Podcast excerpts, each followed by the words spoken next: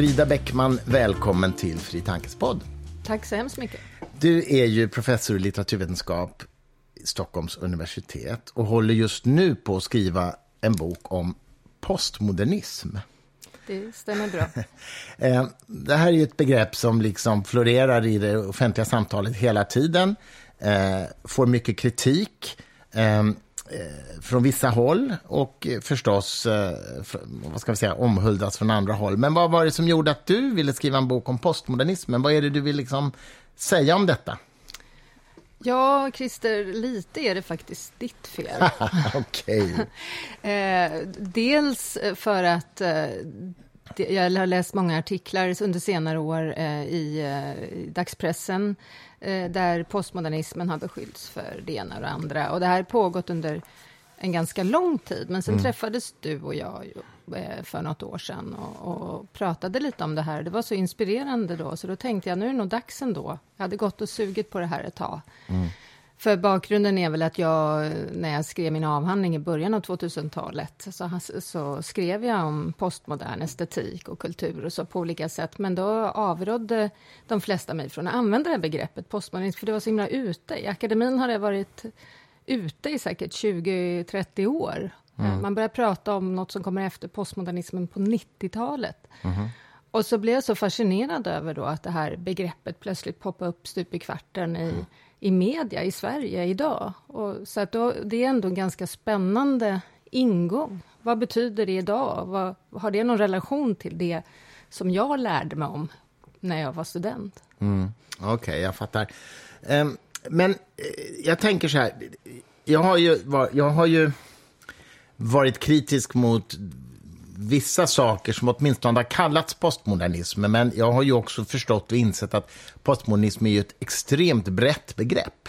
Och, eh, och kanske så att säga, används felaktigt av många. Eh, möjligen både försvarare och kritiker.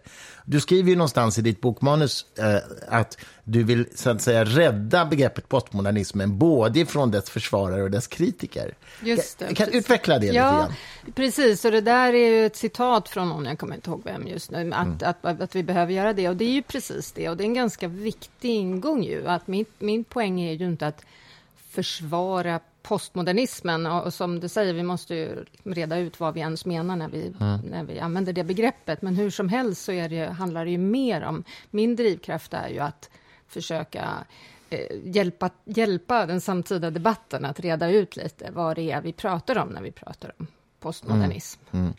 Okej, okay, men vad, vad är det vi pratar om då? Ja, you tell me. Nej, men, um, jo, men, ja, men om man ska dra en liten enkelt. Det som, det som de flesta verkar prata om när de nämner det i, i samtida debatten är mm. någon slags allmänt ont som har orsakat problemen i skolan och det har orsakat postsanning och Trump och det har mm. orsakat långa vårdköer och, och, det är liksom lite allt möjligt just vagt sådär som, det, mm. som, som bara är, är dumt och, men som sällan specificeras. Men det jag mm. tror att de flesta menar där, utan att kanske riktigt veta det, att de pratar om något som från ett teoretiskt håll skulle kallas postmoderniteten, som, är, som man ser som en slags period där också eh, historien utvecklas genom eh, teknologi och ekonomi och olika typer av utveckling som gör också att det blir svårare att greppa efter sanningen till exempel, eller alla de där dimensionerna. Mm. Så det, jag tror att det är det man menar, men det man ofta gör är att man, man klagar på de här teoretikerna då.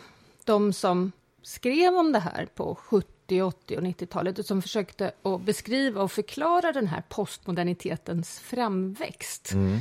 Vilka var de då? Ja, men där, och där är också viktigt att göra en åtskillnad. Nu är jag akademiker som du hör, så att jag mm. måste hålla på och backa bakåt hela tiden. Men, men ehm, om man tänker, dels finns det de som faktiskt skrev om postmodernism och postmoderniteten som sådan.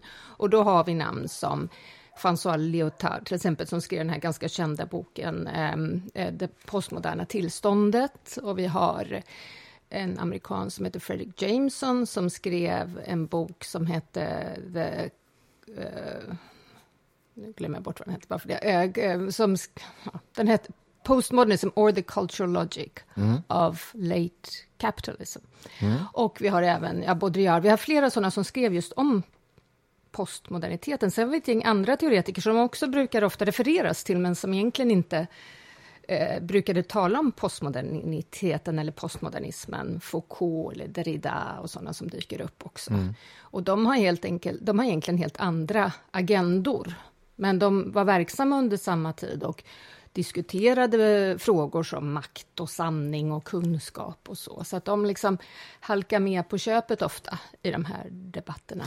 Men en grej som jag har snappat upp från ditt manus är ju att en del av de tänkare som kritiseras för att vara postmoderna, då, eh, man har missförstått att de skulle försvara en viss hållning. De bara beskriver en ja, hållning. Ja, men precis. Eller är det så? Ja, och det är mm. det som är så otroligt viktigt. Och det är en ganska enkel grej. Jag, menar, jag är helt med på, de flesta som har jobbat med postmodernismen som begrepp i 30 år är också oense om vad det betyder. Så att mm. det är komplext och alla behöver kanske inte förstå allting eller vara överens. Men just det där är en ganska enkel och viktig åtskillnad som man kan mm. göra just mellan att man inte ska tro att de som teoretiserar postmoderniteten och vad som hände med sanningen under andra halvan av 1900-talet tycker att det är en väldigt bra idé. Mm. Det, det, handlar inte alls om någon, något försvar å deras sida, utan just att teoretisera vad det är som händer.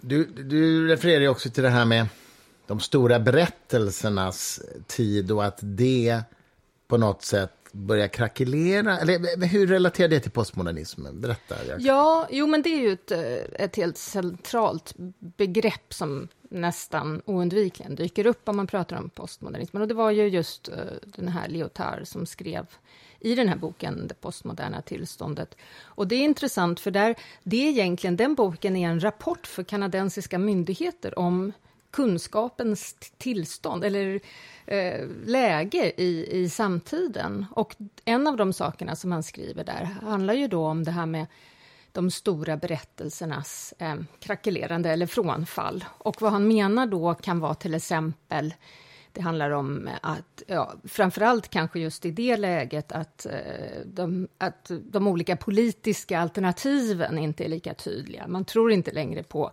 ja, kommer vi ha en kapitalistisk eller en kommunistisk framtid? Eller, man, man tänker så här, vi har landat i någon slags eh, liberal kapitalism som naturligtvis inte ser likadan ut överallt, men som ändå är... Liksom, det är slut på idén att, att det finns olika ideologier som faktiskt kommer, liksom, som kämpar om eh, makten över världen. så. Men också andra, som religion eller som den här också idén om att vi kan nå fram till en gemensam kunskapshorisont. Det är någon slags insikt om. Så det här är ju både något, någonting eh, positivt och någonting negativt i bemärkelsen att å ena sidan kan man tänka sig, och många har också eh, påpekat det, att om, man, om vi inte har några stora berättelser så, så tappar vi också de här gemensamma målen vare sig det är att vi vill kämpa för kommunism eller för eh, den bästa skolan eller sanningen, mm. så, så gäller det liksom att vi alla är, liksom, eller alla, att tillräckligt många omfattas av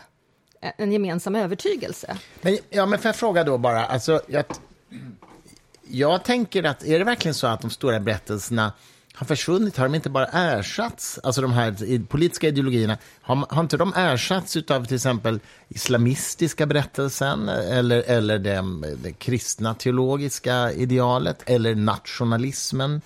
Som ju blossar upp nu i världen. Det är Precis. nya berättelser. Ja, Eller nya är de inte, men de, är liksom, de har blossat upp i alla fall. Ja, men exakt. Och där är ju en, en, en fråga som man verkligen kan ställa, som jag hoppas att diskutera lite mot slutet av min bok sen också, är, är, är vi fortfarande i någon slags postmodernitet? Och många skulle säga nej, just därför att mm det, det, de stora berättelserna återkommit på olika okay, sätt. Ja, och att den det, här, det här tillståndet har väldigt mycket att göra med en slags, det är mot slutet av kalla kriget, eh, den här, eh, ja, kapitalismen börjar utvecklas till den här världsomspännande, det är liksom att man har den här känslan av att vi har nått någon slags ekvilibrium som kommer bli beständigt. Mm. Men det ser vi ju i allra största tydlighet idag, att så inte är fallet längre. Vi har ja. också en, en av de här författarna som förknippas också med den här perioden, Fukuyama, som skrev om the end of history. Precis. Och det är lite samma känsla, känslan av att så här, nu har vi nått till, nu kommer det inte hända några stora historiska händelser, men det har ju han ju själv också tagit tillbaka på senare år. Ja, intressant. Så vad du menar då att, är att själva postmodernismbegreppet med relation, i relation till de stora berättelserna, det var en viss period som troligtvis är över? Eller? Ja, jo, det där är värt att tänka på ordentligt. Men jag skulle nog säga ja, att den mm. är över, eftersom det också har Eh, blivit en sån eh, återkomsten av de här, de här stora politiska engagemangen, oavsett vad det handlar om, och de här stora konflikterna i världen. Att på det sättet är vi nog verkligen inte längre i, i postmoderniteten, utan att den skulle kunna sägas in, inträffa någonstans jag vill verkligen inte sätta några årtal på det, men man tänker andra halvan av 1900-talet. Och att den, vissa menar till exempel att med 9-11, att det var där det tog postmoderniteten slut. tog slut. Ja, det. Eh, så, och det finns lite olika förslag på, på hållpunkter där, men lite så att då börjar en ny fas um, mm, jag förstår. Historien. Intressant. Alltså min, mitt, tror jag, mitt första möte med de här begreppen, det var nog Allan Sokal. Mm. Eh, social text. Ja. Fysikern Allan Sokal som ju skrev en nonsensartikel och skickade in till någon tidskrift som hette Social Text, va? Ja, precis. Eh, där han liksom spelade på fysikens språk och, och gjorde någon... Ja, det, det var rent sån nonsenstext och den accepterades och man tog den på allvar och sådär. Mm. Och ja, jag vet inte, vad, vad, vad tänker du om det? Jo, men uh, han är väl, um, har ju blivit en hållpunkt och kanske är också skyldig till uh, ganska mycket av de här starka känslorna mot postmodernismen. Det, det ironiska är ju lite att han faktiskt uh, bevisar sina, sin motståndares tes. Om vi pratar om Leotard till exempel nu då med det här med kunskapen eller tro på att kunskapen kommer ta mänskligheten till en ett högre och bättre tillstånd och så, så är ju just den här eh, att visa på att kunskapen är eh, bristfällig och att den inbegrips av en massa andra eh, dimensioner som till exempel makt eller olika intressekonflikter eller så. Det visar ju han genom att skicka in den här artikeln och få den eh, accepterad. Mm. Han visar ju på ett problem i kunskapsproduktionen, mm. precis som Lyotard gjorde. Okej, okay. det är en intressant twist på det hela. Mm. Okej, okay, jag förstår. Så du menar att Lyotard menade att det här var ett problem, så att säga? Det här var inte sunt för kunskapsproduktionen, att det var så? Jo, men exakt, verkligen. Och att, och att den, här, den här postmoderna tillståndet handlar ju, under, under rubriken är eh, jag kommer inte ihåg, men någonting just med, med kunskap. Och att, mm. att han visar att...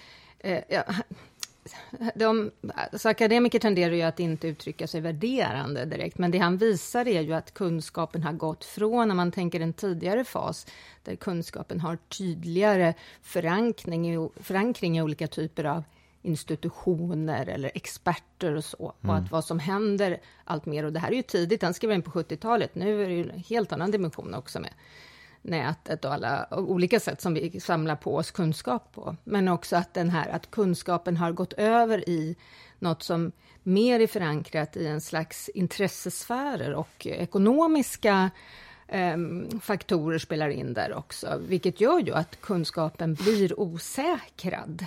Mm. Och igen, det är ju inte något han säger är en bra sak, utan bara det att kunskapen har liksom eh, släppts loss och därmed blivit eh, mycket suddigare i kanterna. Mm.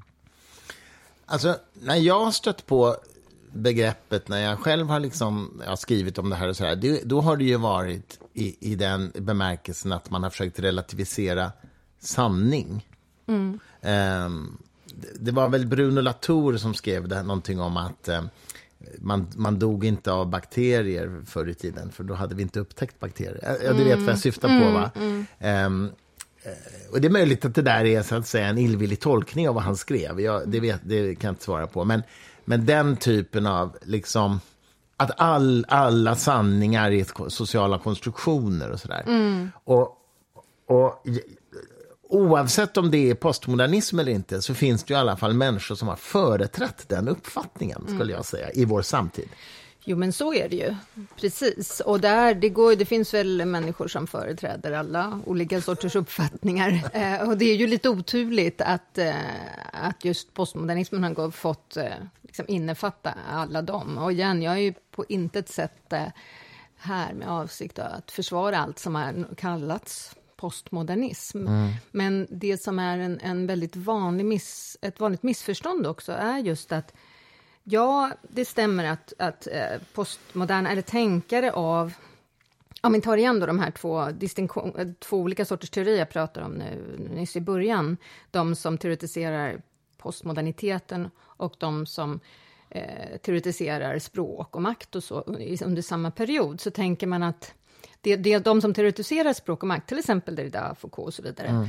de, de försöker ju, de jobbar verkligen, de är jätteintresserade av sanningen i bemärkelsen att de försöker hårdra vad vi egentligen kan veta. Hur är sanningen uppstyrd? I vilken mån är den beroende av makt eh, eller av språket? Hur nära kan språket komma, komma sanningen? Vad, vad, vad är kontrast, eller vad är gapet mellan, säger man det på svenska, vad är eh, vad, skillnaden mellan det vi säger och vad språket kan förmedla? Alla de frågorna som gör, de liksom problematiserar det där. Det betyder ju inte att de är ute efter att, att det inte finns någon sanning, utan de är ju snarare intresserade av att verkligen försöka nå fram till, till så, så nära sanningen man kan komma. Mm. Samtidigt som de här då teoretikerna av postmoderniteten visar på hur sanningen har också rent genom ekonomiska, historiska, sociala faktorer har tappat fotfästet i samhället. Och då handlar det ju just om e-, en kritik av hur sanningen har liksom förlorat sin status. Ja, ja just det. Men, men samtidigt, jag, jag skrev ju, jag har ju äran att få vara lite citerad i din, i din bok. Vi får se om du kommer ha kvar det när, när du är klar med det. Men i alla fall i nuvarande versionen av manuset. Och det är ju för att jag och Åsa Wikfors och några till skrev om skolan. Mm.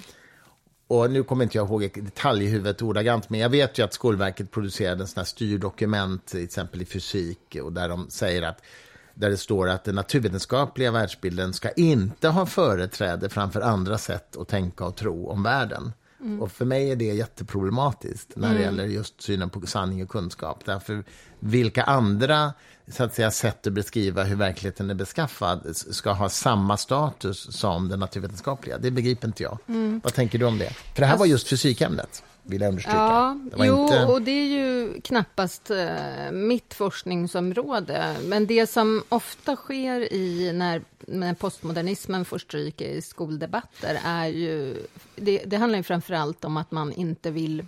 Alltså man, man är skeptisk till den här typen av konstruktivistiska pedagogik som mm. ofta har, som tidigare i alla fall har präglat skolan.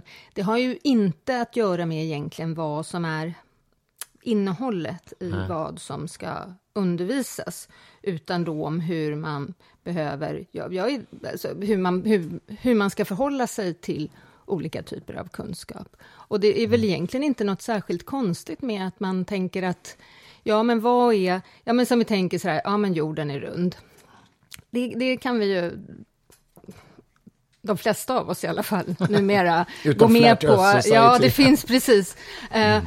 Men då är det så här, men då, det är ju, om man tänker, nu blir det ju otroligt banalt det här, men om man tänker att ja, men det, det, det handlar i grunden om naturvetenskap, naturvetenskapligt faktum. Ja, och då, så, ja, men då kan man ju också tänka att det är ju för att förstå varför det spelar roll, Mm. Så, så, behöver vi kanske en historiker eller en filosof eller lite andra typer av humanistiska perspektiv för mm. att, att, att också dels historisera. Vad trodde man förut? Vad mm. tror man nu? Och vad, har man, vad hade det för implikationer för hur människor tänkte om sig själv i relation till jorden eller mm. världen? Alltså att, att alltid, all kunskap tjänar på att kontextualiseras mm. på olika sätt. Det tycker inte jag är så ja, det är inget konstigt. radikalt. Nej. Nej. Nej, det håller jag helt med om. Mm. Men det, det, det är svårt att tro att någon skulle invända mot. Nej, men det är ju det som är eh, problemet ofta, tror jag. Kanske inte alltid, men ofta när jag har tittat på de här olika fallen så, så är det liksom ett, ett helt onödig debatt. Mm. Alltså onödig strid. Vi tycker inte så himla olika egentligen, Nej. utan att det handlar om lite olika ingångar och lite olika sätt att formulera frågeställningar. Mm. Där, så att det, är, att det också är...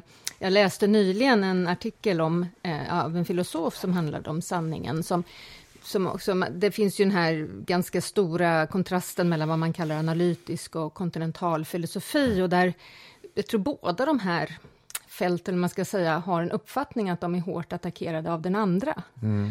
Eh, är det Viktor Bobergs eh, essä? Ja, precis. Eh, I, i Filosofisk tidskrift? Mm. Ja, den är ganska ny, tror jag, kommit mm. nyligen. Ja. Mm. För att där, jag blev så fascinerad av att han skriver, att, skriver i den här artikeln att analytiska filosofer är så hårt åtgångna av de postmoderna. Då, så att säga. Är, men de som sysslar med postmodernism har ju ofta en känsla av att det är de analytiska filosoferna som dissar den hela tiden. Mm. Och det, det, är så, det är liksom lite sorgligt och lite fånigt. Och dessutom, och det är också en viktig åtskillnad när man pratar om filosofi, att mm, de analytiska filosoferna brukar hålla väldigt mycket på sig själva som filosofer, och det är helt riktigt. Därför att många av dem som sysslar med teorier kring postmodernism och så är inte ens filosofer. Nej. De har ju, och det finns historiska förklaringar till det också. Dels att många av dem som jobbar med de här teorierna var sociologer, mm. historiker, eh, ja, vissa var filosofer också, men att de har sen, så som de har utvecklats sen dess, så har det varit i hög grad på litteraturvetenskapliga institutioner till exempel. Så att de har använts på ett helt annat sätt. Så det är också som en falsk motsättning på något mm. sätt mellan två positioner som inte riktigt ens finns. Och det är också lite synd. Det där kanske är ett uttryck för en annan ska vi säga, sjuka i vår samtid, nämligen lättkränktheten. Båda ja. sidor tycker att de är så attackerade. Ja, nej, men det är intressant, precis. Mm. Det liksom ligger lite i dynamiken i hur det ska gå till nu. Mm. Eh, jag pratade faktiskt, det också med som exempel i boken, än så länge med en eh, icke-nämnd eh, journalist på en av dags, i dagstidningarna. Och jag, jag träffade honom vid en tillställning och frågade vad han tyckte om postmodernismen eftersom han flera gånger hade pratat om hur, hur hemsk den var. Och då, mm. och då sa han något i stil med ja, alltså det är ju vad alla säger nu. Och då tänkte jag, okej, okay, det, det, det, är som att man har liksom hoppat på någon slags mm. tåg. Att det blir liksom lite förenklat. Och det, ibland tänker jag, men kanske inte behöver bry mig om det här, det är för fånigt. Liksom. Men å andra sidan, i och med att det ibland skapar motsättningar som inte finns eller döljer problem som finns och som kanske vi skulle behöva bemöta på andra sätt, så, så tänker jag ändå att det är värt att prata lite mer om postmodernism. Men det där är intressant för att eh, jag bara associerar, jag vet inte om den håller riktigt, men apropå hoppa på tåg så finns det Det var någon intervju på Sveriges Radio nyligen med en av våra ledande politiker där man sa att du sa ju för några år sedan att det här påståendet som du säger nu, när det uttalades av en sverigedemokrat så sa du att det var rasistiskt att säga så och idag säger du samma sak. Och då svarade hon, jag tror att det var Elisabeth Santesson, då svarade hon så här, Ja, men, nej, men det är klart att det är ju inte rasistiskt. Det tyckte jag inte ens då, när jag mm. sa det, säger hon i, i den här intervjun. Mm. Men det var så man skulle säga då. Mm. Och, och, jag tänker att det är någon slags analogi i det, att vissa, vissa begrepp liksom får sitt eget liv och sen så... Om man tillhör liksom en viss idétradition, då ska man säga att det där är skit bara. Mm. Ja, men det är en jättebra analogi, verkligen. Mm. För där har det ju också varit både, det är lite så även inom det akademiska, men väldigt mycket tydligare just i en mer allmän offentlighet. Att det har, lite beroende på hur vindarna har vänt, så har det blivit liksom just att det är vissa saker som var helt korrekt att säga. Jag har suttit och tittat igenom till exempel arkiven, DNs och Svenskans arkiv, om, om allt som skrevs om postmodernism när den först började komma till Sverige på 70-talet eller det och det, det är ju frågan om vad det är. Och där är otroligt många olika ingångar. Det är jätteintressant att se. De är positiva, de är negativa, de pratar om arkitektur, de pratar om estetik, de pratar om teorier. Vissa är från vänster och arga, vissa är från höger och arga. Det finns liksom en, en väldig bredd på hur man reagerar på det här. Men idag är det ju har det ju blivit väldigt tydligt att det kommer liksom från en viss, en viss typ av synpunkt och som också har, har att göra väldigt mycket med kritiken mot ja, men hur kunskapen har utvecklats, hur skolan har utvecklats och så. Mm. Men okej, okay, men om, du, om, du, om vi tar nu detta väldigt luddiga begreppet postmodernism, skulle du, kunna, skulle du vilja säga att det finns eh, olika domäner som, som är postmodernism? Alltså dels tidsepoksdomän, arkitektur, estetik, eller? Mm. Det, eller hur delar upp det? Jag ska ja, fråga. Jo, men det går ju att tänka på på flera sätt. Men, men jag skulle... Ja, men dels är det ju det här just att det faktiskt uppkom först som ett begrepp inom arkitekturen. Och mm. där, är den, där har den aldrig varit särskilt problematisk. Den har varit problematisk för att många tycker att det är fult. Mm. Men det är inte samma sak som att det är något problematiskt mer rent begreppsligt. Nej, nej, jag förstår. Men vad kännetecknar då postmodern arkitektur? Bara så jag förstår. Ja, jo, men postmodern arkitektur, vad man menar då var att eh, om man tänker att en modern, modernistisk eh, aspiration har varit att, att vara funktionell, att man ska inbegripa eh, många människor. Man ska, det finns, ja, det är en, en slags stor berättelse om vad, eh, var, var, man vill komma. Man ska bygga hus som folk vill bo i. Man ska ha, eh, det, det är en, och det ska vara ganska rena linjer. Det är en, liksom en, en ganska tydlig profil, medan den postmoderna arkitekturen blir så där liksom lite lekfull. Att man mm. ska hålla på och testa lite, kanske lite olika färger. Man kan blanda, det är också typiskt även för um, estetiken, jag ska komma in på det strax mm. då, men att man gärna blandar lite referenser och historiska eh, historiska dimensioner av det, så att det kan vara liksom som ett modernt hus med ett ton på sig. Eller det, många brukar säga till exempel att um, södra stationsområdet i Stockholm mm. är typiskt postmodernt. Det är mm. lite sådär, eh, lite kulörta, nej inte kulörta, vad heter det, ja, lite rosa, lite olika färger. Mm. Ofta är de också, de här innergårdar eller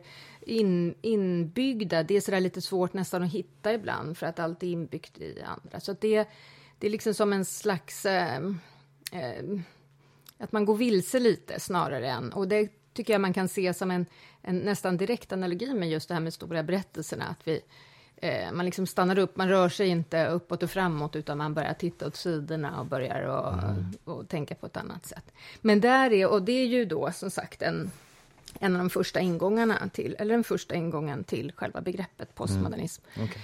Men sen, jag brukar göra den, eh, och inte bara jag, den, den, den åtskillnaden. Dels har vi då den här postmoderniteten som vi har pratat om nu framför allt. Tidsepoken. Tidsepoken, mm. och då brukar man ju säga just postmoderniteten, även om man ibland säger postmodernismen om det också. Men om man vill vara tydlig så kan man ju eh, säga postmoderniteten om det. Mm. Då. Sen har vi de här teorierna som vi också varit lite inne på. Och då menar jag inte teorierna om postmodernismen eller postmoderniteten, utan en typ av teori som ibland också kallas poststrukturalistisk. Det är de här teorierna som egentligen inte har med postmodernismen som sådan att göra, men som utvecklas samtidigt och som är väldigt intresserade av frågor om språk, strukturer, makt, eh, verklighets, verklighetens gränser. Det är liksom som en, ett helt eh, eget fält, även om det såklart samexisterar och är i dialog med andra. Och mm. den tredje, och kanske på vissa sätt mest användbara ehm, eh, dimensionen av det här är ju just estetiken. Och där finns det ju både inom konst och litteratur och film. Mm. Um, och där tror jag att de flesta kan känna igen oss. Mitt uh, favoritexempel, känna igen sig. De flesta brukar ju känna igen till exempel Twin Peaks eller David Lynch-filmer. Mm -hmm. De, kan är de, säga, de är väldigt postmoderna. Det är någonting, och där, och där kan man ta som utgångspunkt också om man vill försöka bena ut lite vad det handlar om. För dels är det ju någonting som både är väldigt seriöst men också väldigt ironiskt. Sen är det ofta lite lek med genren. Det är lite meta-reflexivt mm. så. Om man tänker i, eh, vad heter han, Agent Cooper i, i, Twin Peaks. Han är ju liksom både den här typiska detektiven och en kliché av den eh, mm. typiska detektiven. Mm. Och det där är en väldigt typiskt drag just för den postmoderna estetiken, att den liksom, liksom är lite självrefererande hela tiden och också gärna refererar till andra. Det liksom intertextuellt brukar man prata om, att det är referenser till andra texter eller filmer eller så på olika mm, sätt. Okay. Den, här, den här grejen som jag tycker mig se i många serier nu, att skådespelarna ibland vänder sig direkt till kameran och liksom mm. pratar meta, mm. eh, pratar med tittaren. Är det också ett tecken på detta? Det är ju ett roligt exempel, för att det där, och som med allt nästan, inget är nytt under solen. Dels kan man se att den typen av strategi har ju funnits sen, ja, antagligen sen Nej, inte sen grekerna, tror jag, för de har tänkt annorlunda om, om dramat. Men om man tänker hur Bertolt Brecht eh, ville mm. spränga den, det, rummet, den här verklighets... Eller vad säger jag, den här um, fiktionskontraktet, att också plötsligt vända... Hans skådespelare vändes också ibland direkt ut mot publiken, just för att man skulle haja till och förstå att det här är ett skådespel, det här är inte um, på riktigt. Eller mm. man skulle liksom börja tänka på det på ett annat sätt. Så att det är ju inte nytt, det är inte något som är direkt typiskt Nej. för det postmoderna. Du har helt rätt i att den här, just att man, att man inte riktigt får finna lugn i att man tittar på fiktion. Det är, det är ganska typiskt under i postmodern estetik, mm. just den här typen av grej. Så kan det vara man läser litteratur också, man läser ja, romaner eller så, att att det, det plötsligt verkar som den börjar... För, nej, berättaren börjar tala direkt till en, eller sådär, så man nästan måste titta sig... Så här, vänta, hur vet du att jag sitter här och läser dig? Nej, men det är någon slags sådär, just att man inte får bara njuta av att läsa litteratur eller titta på en, en tv-serie för att um, plötsligt är det någon som spänner mm. ögonen i en. Mm, mm. Samtidigt kan man också säga att det där, i och med att um, ja, men det har blivit så, en sån tydlig trend nu, att det också kan ha att göra med en post, postmodern utveckling i att, att man också har den där... Det finns ju någon slags eh, starka, stark längtan till verklighet och sanning och mm. så. Och jag tänker mycket också på när autofiktionen har blivit så stark, att man vill liksom känna att den här, liksom, man har någon eh, koppling till... Man vill just ta tillbaka den här idén om fiktion och verklighetsgränsen och att det där nästan är snarare något terapeutiskt i, i den situationen. Då. Mm -hmm. Du, du, har ju även David Bowie som exempel i, ja, i ditt manus. Min, tänkte jag du skulle nappa på. Ja, det nappar jag på. Det är ju min husgud. Alltså. Ja. Det, men det är väldigt roligt, för att du, med, du tänker på det med att han leker med olika karaktärer och roller och sådär. Mm. Och även hans cut-up-teknik när han skrev texter. Det var, gjorde han ju under en, en del av sin eh, tid. Jag tror att det var runt 73, 74, där, 75 som han höll på med det mm. mest. Men, men eh, ja, är det postmodernt? Ja, det är ju ett, eh, ett, också ett eh, postmodernt drag i det där. Dels att eh, man igen, man lek, en lek med identiteter.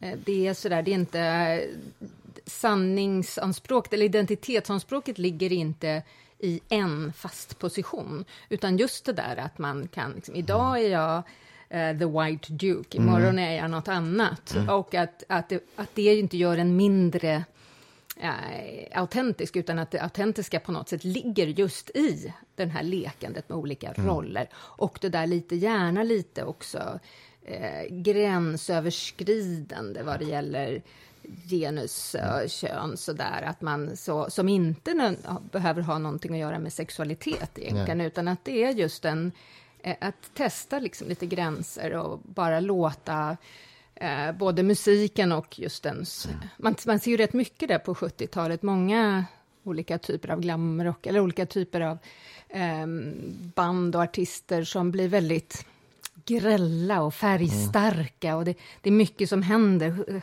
LP-skivorna är också väldigt färgstarka. Mm. Det, är som sådär, det som man skulle tyckt varit väldigt kitschigt och mm. oseriöst några mm. årtionden mm. tidigare blir plötsligt...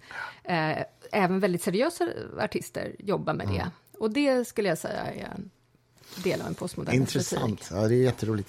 Men det, det, som, det som jag har så att säga, mest reagerat på eh, är ju den här sanningsrelativismen. Och det är så intressant, för att utifrån vad du beskriver så kanske det är lite oegentligt att kalla det postmodernism, men samtidigt är det så att de, de som jag har stött på som har företrätt en radikal sanningsrelativism, alltså det finns inga objektiva sanningar och vetenskapen är bara en ideologi liksom bland många andra. Så här. De har i alla fall själva eh, kallat det här för en postmodern hållning. Menar du att du träffat någon någon gång som säger sig företräda en postmodern hållning?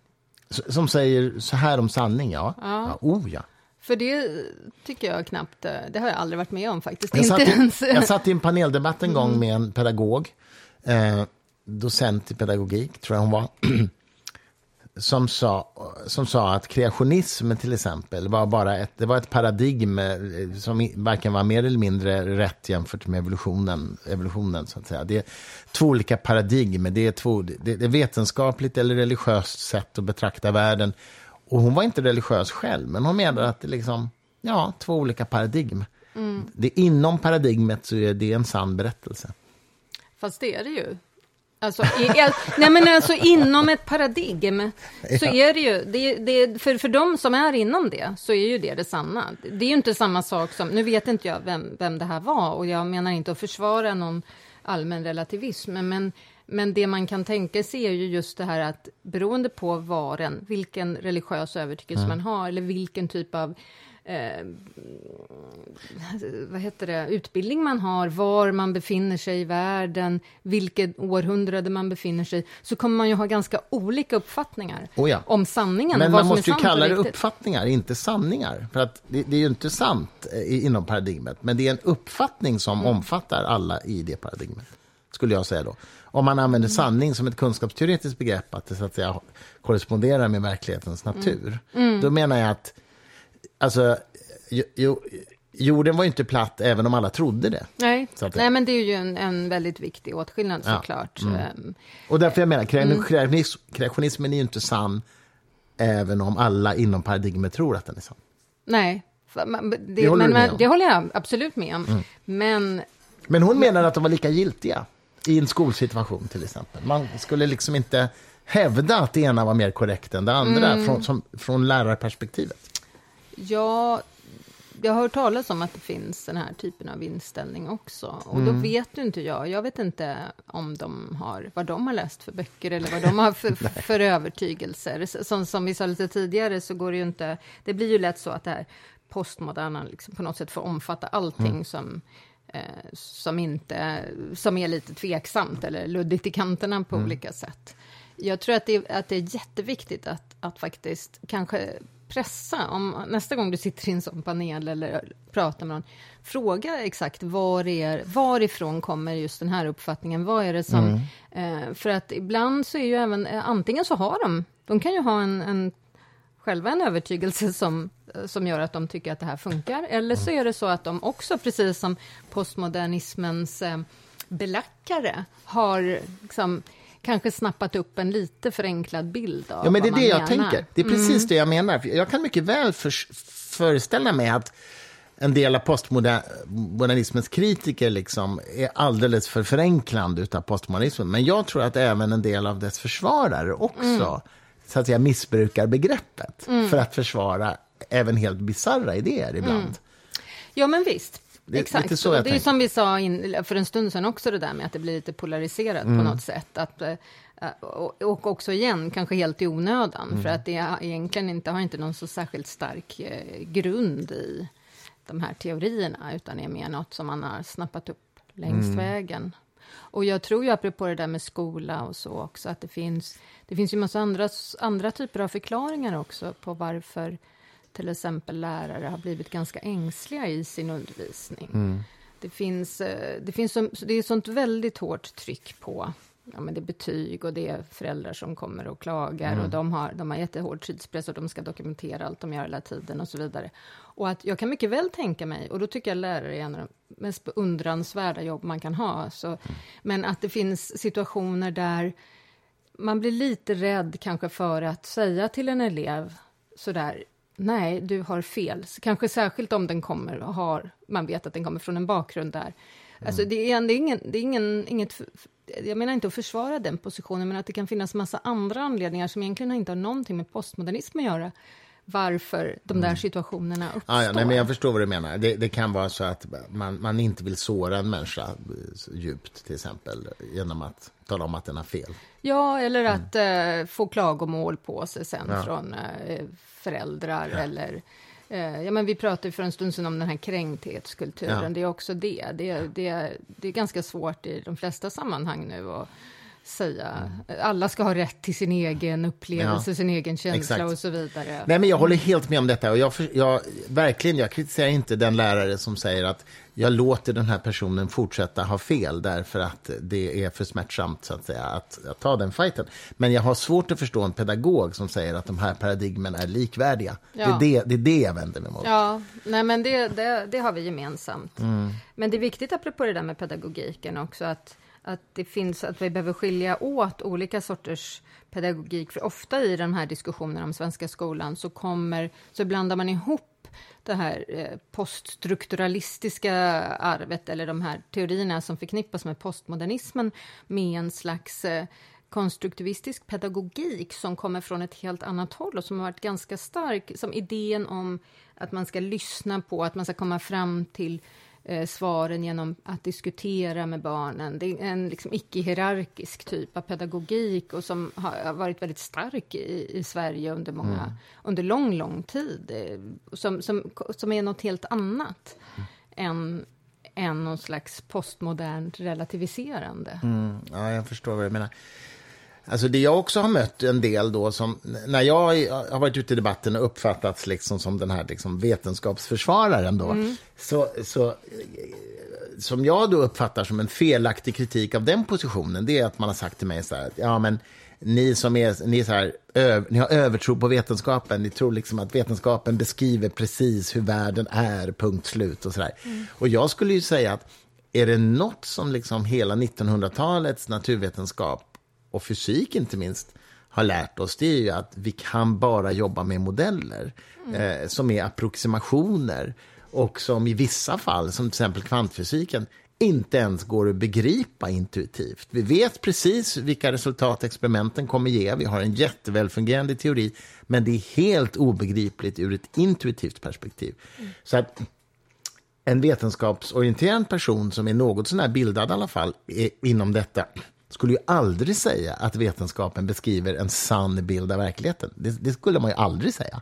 Mm. Så förstår du? Så det är också så att det är ett missförstånd från andra hållet. Ja, men exakt. Ja, men, jag, ja, men det tror jag också. Och återigen blir ju den här ja, falska motsättningen exakt. då. Och mm. jag, jag vet inte, det finns väl flera eh, orsaker till det, men jag tänker att en av de tidiga diskussionerna inom den här teorin som jag kallar poststrukturalism handlar ju lite om att man ifrågasätter upplysningsarvet. Mm.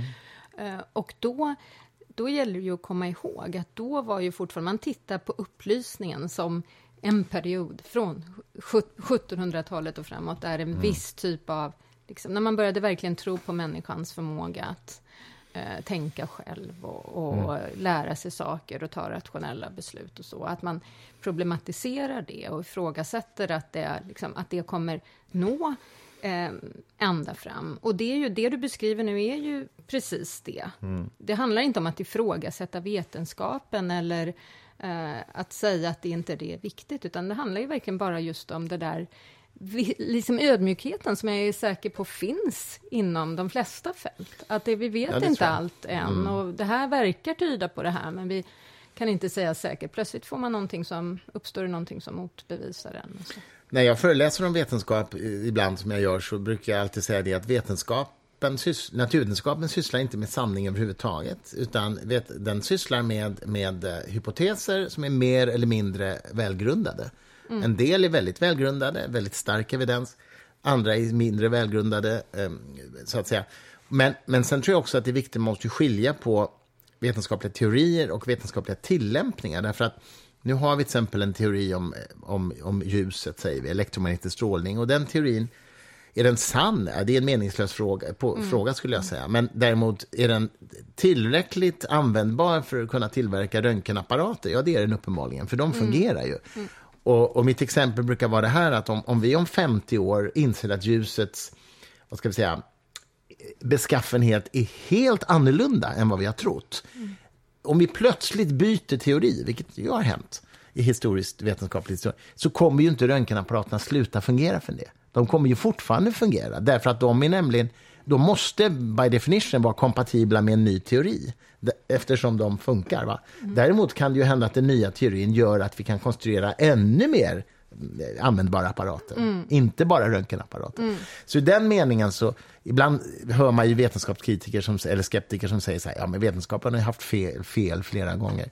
Ja, men tillämpningarna fungerar ju fortfarande. Så att säga. Det är inte det som har varit fel, utan det är teorimodellerna som har varit fel i de fall det har varit fel. Förstår du vad jag menar? Ja, det gör jag absolut. Sen har det väl begåtts lite fel också. Jag tänker på om man skulle ha igla på kroppen för att bota sjukdomar. Och, jag menar, vetenskapen har väl haft fel ganska många gånger. Men jag... Ja, jo, jo, men vänta. Jag, jag är helt med dig på detta. Eh, men grejen är att iglarna fungerade ju inte då heller. Man trodde att de fungerade, men de gjorde ja, inte det. Nej, det okay. Men röntgenapparaterna ja, fungerade. Mm, ja, men då är jag med på För tåget. vi kan kolla efter tumörer på lungorna med röntgenapparater, ja. eller tänder. Mm. Det är så jag menar. Ja, och då om jag ska försöka att jämföra det här på något sätt då med det här med, om, med postmodernismen så kan jag tänka att dels att det här att men, historien fortsätter utvecklas och vi mm. pratade om nyss, det här är det fortfarande, kan vi fortfarande tala om en postmodernitet och så vidare.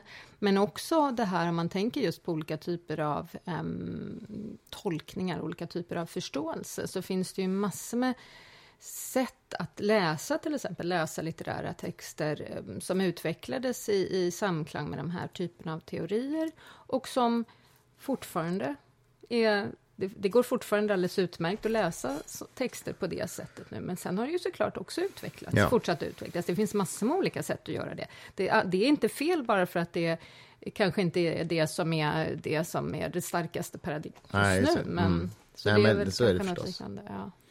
Du, eh, jag vill bara byta perspektiv lite grann innan vi avrundar och, och prata om din egen resa.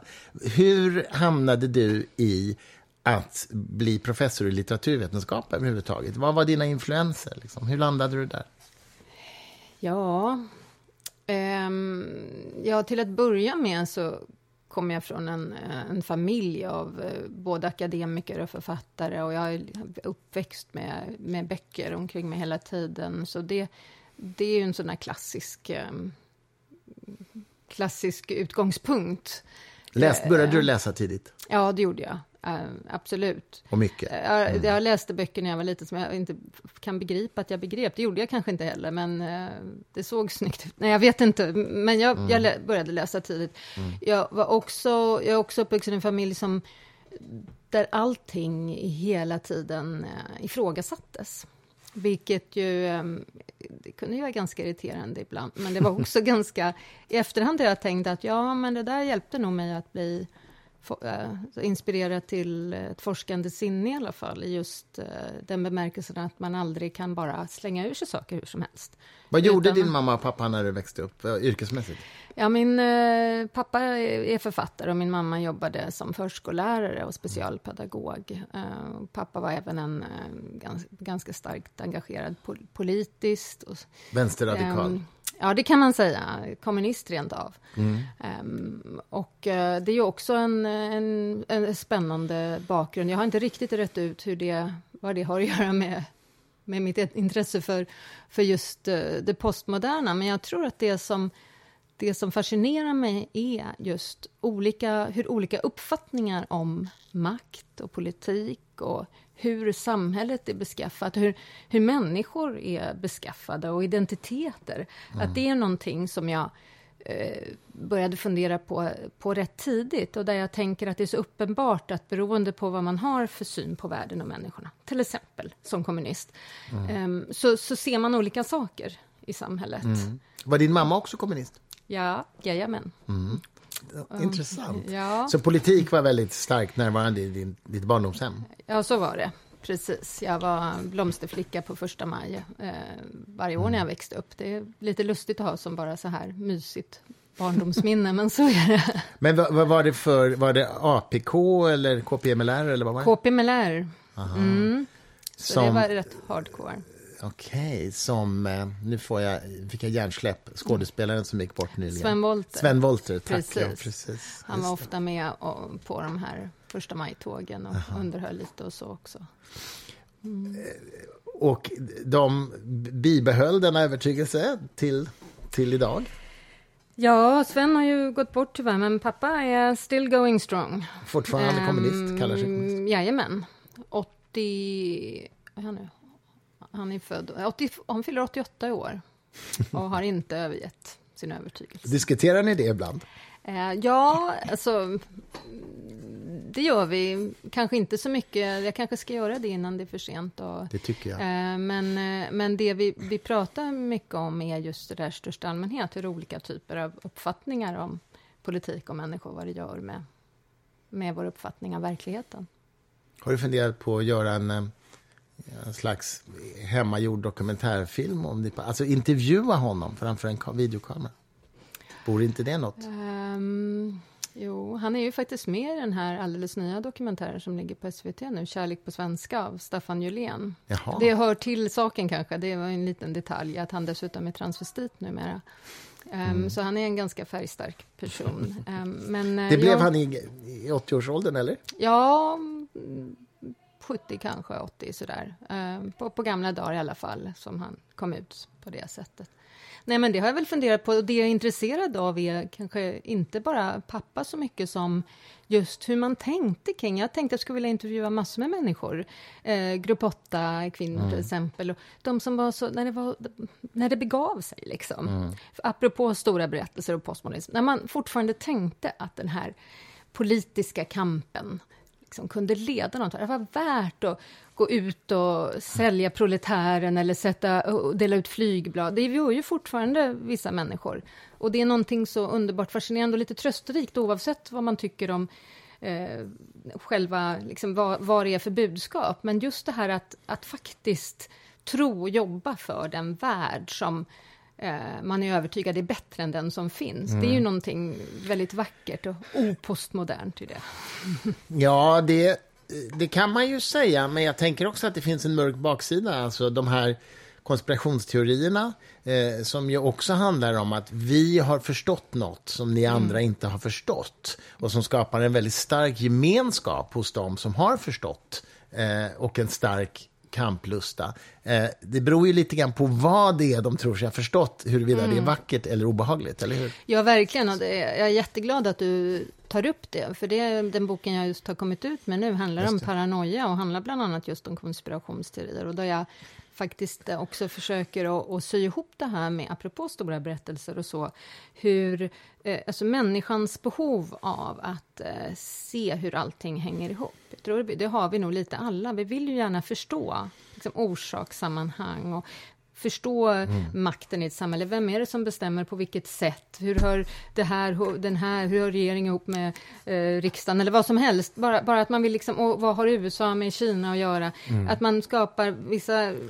teoretiker pratar om det som en slags cognitive mapping, att man, man har olika punkter som man försöker knyta upp till en karta, man försöker se helheten. Och att det i sig är ju en, en, eh, en positiv eh, eller generativ eh, övning, men risken är ju om man sen får syn på en bild, så här, aha, nu vet jag hur det, hur det hänger ihop, och det är egentligen the deep state, eller ja. eh, invandrarna, eller mm. judarna, eller det, mm. det är liksom att man, att man hittar någon slags ondskefull avsikt bakom mm.